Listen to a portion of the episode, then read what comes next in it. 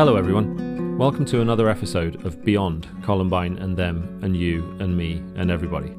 Let's hear from the kids.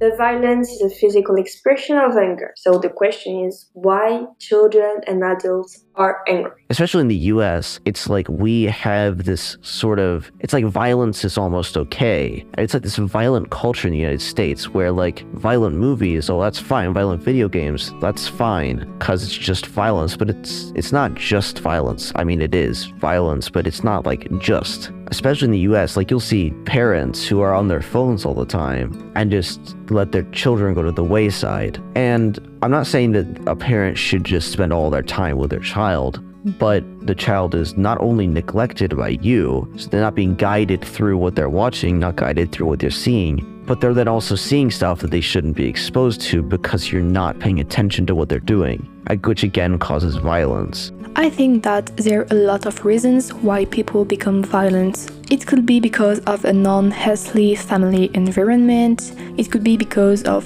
bad friends, or even social media. A lot of young people have access to social media, so if a violent video just pop up, it could be very traumatizing for the children and they could find that normal and would like to recreate it. Maybe the people that feel hopelessness are alone with no help but I think that there's always light in the darkest place, so I am sure that people who feel this way can be helped and get better, but only if they want to. I believe the cause of violence is frustration, unhappiness, and hopelessness. I think hopelessness comes from a lack of things like friends, family, or faith. I believe people who feel hopelessness can be helped when people take care of them or with therapy. I think that some people get hopeless, violent, because they are upset, sad, lonely, and screaming for attention, and not yet have learned to deal with it. Many people haven't yet. They also need love love and attention.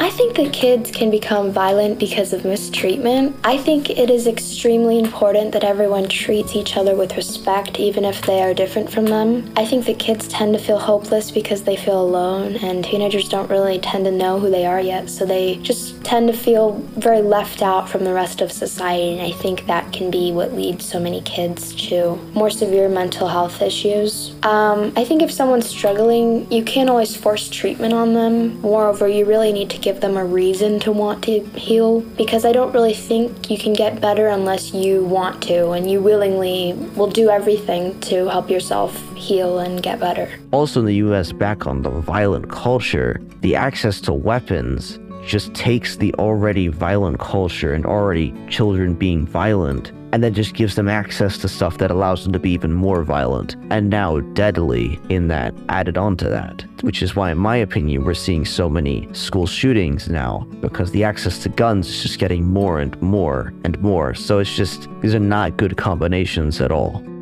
I think that people who feel hopeless and angry and aren't sure what to do can be helped and they can get better. What you really need is someone to talk to and who will empathize with you and help you work through it, whether it's a friend or a family member, a therapist or a teacher, or even just, you know, sitting there and talking to your dog. Any of that can help you. Anyone and anything who cares about you and is willing to help you should help you and can help you get better.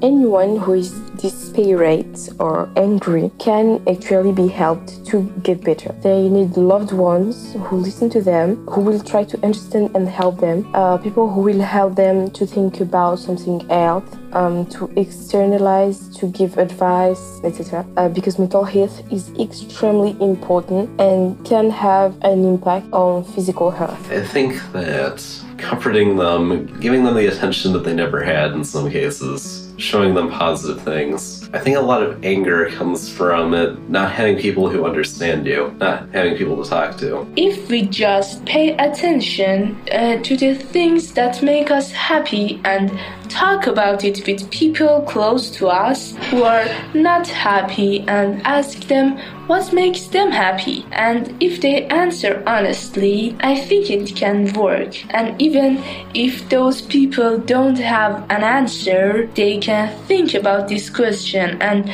that's enough, in my opinion. People who were not happy now are thinking about things that make them happy, and this can be a big change, in my opinion. Even if you consider that you only have problems in your life, there is always a way out. You just have to do what you love. Just be be free physically, mentally, and accepting and just enjoy things to their fullest. Because I know there are always times where living doesn't feel so fun. Just re- in those times, remember how much you loved the good time. And I hope you get through your lows if you're in them.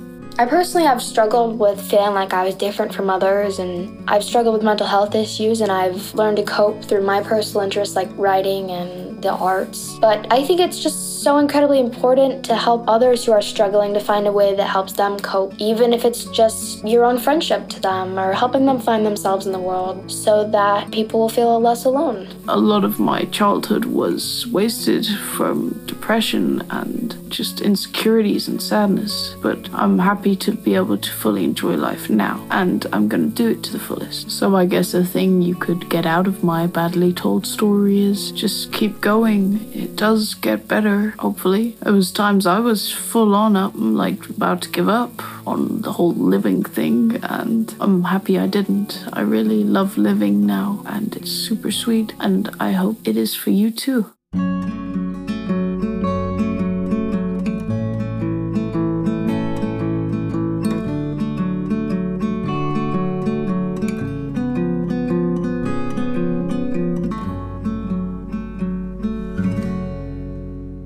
Thank you for listening to Beyond Columbine and Them and You and Me and Everybody. Take good care, and you'll be hearing from us very soon.